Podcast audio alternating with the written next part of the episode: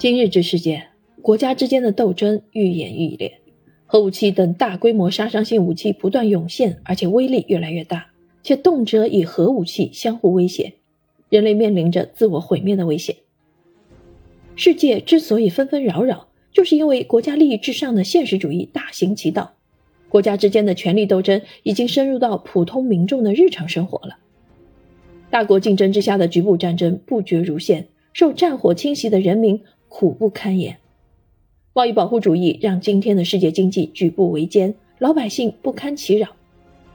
地球村还是一个宇宙间没有建立村规民约的原始村落。想让世界成为一个有序的和平世界，必然要对世界和平进行哲学思考，为人类的永续生存谋一条出路。为世界和平进行哲学思考，应该融合东西方文化。既不是西风压倒东风，也不是东风压倒西风，而是要融合东风与西风，成为一股和风。关于世界和平的哲学思考，不仅需要超越中西，还要融贯古今，将古代的德军行道与现代社会的德民行道结合起来。古代的东西方思想都是德军行道的精英文化，西方要培养哲学王，东方则希望圣人当道。中国传统的天下主义将和平的希望寄托在有道德的政治家身上，而现代社会主权在民，国家的重大决策需要得到人民的同意与认可，世界和平的实现要依靠世界人民对大自然法则的领悟，依靠人类和平文化的进步，依靠包括政治家在内的全体人民对世界和平的共识与追求。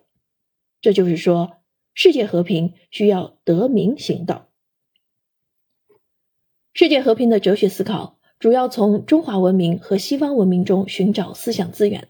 这是因为中华文明有着五千年历史，是古代文明中唯一未曾中断的文明，其中有很多人类和平的思想因子；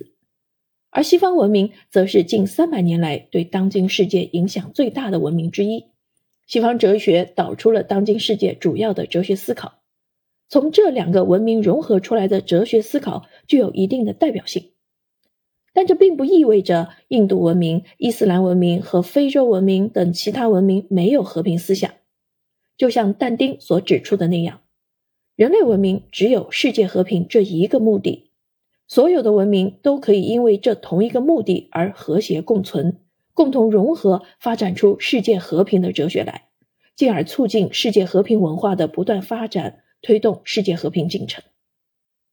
世界和平的哲学思考》一书为中国传统天下主义和西方以康德为代表的永久和平思想的融合性研究。尧舜协和万邦，顺天道以成人道，孔子广大之。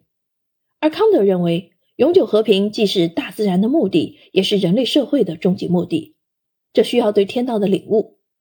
要想让世界和平有序，就需要对世界和平进行哲学思考。本书认为。实现世界和平，需要以天人合一的思维方式重建目的论形而上学，需要运用综合爱的能力和理性能力。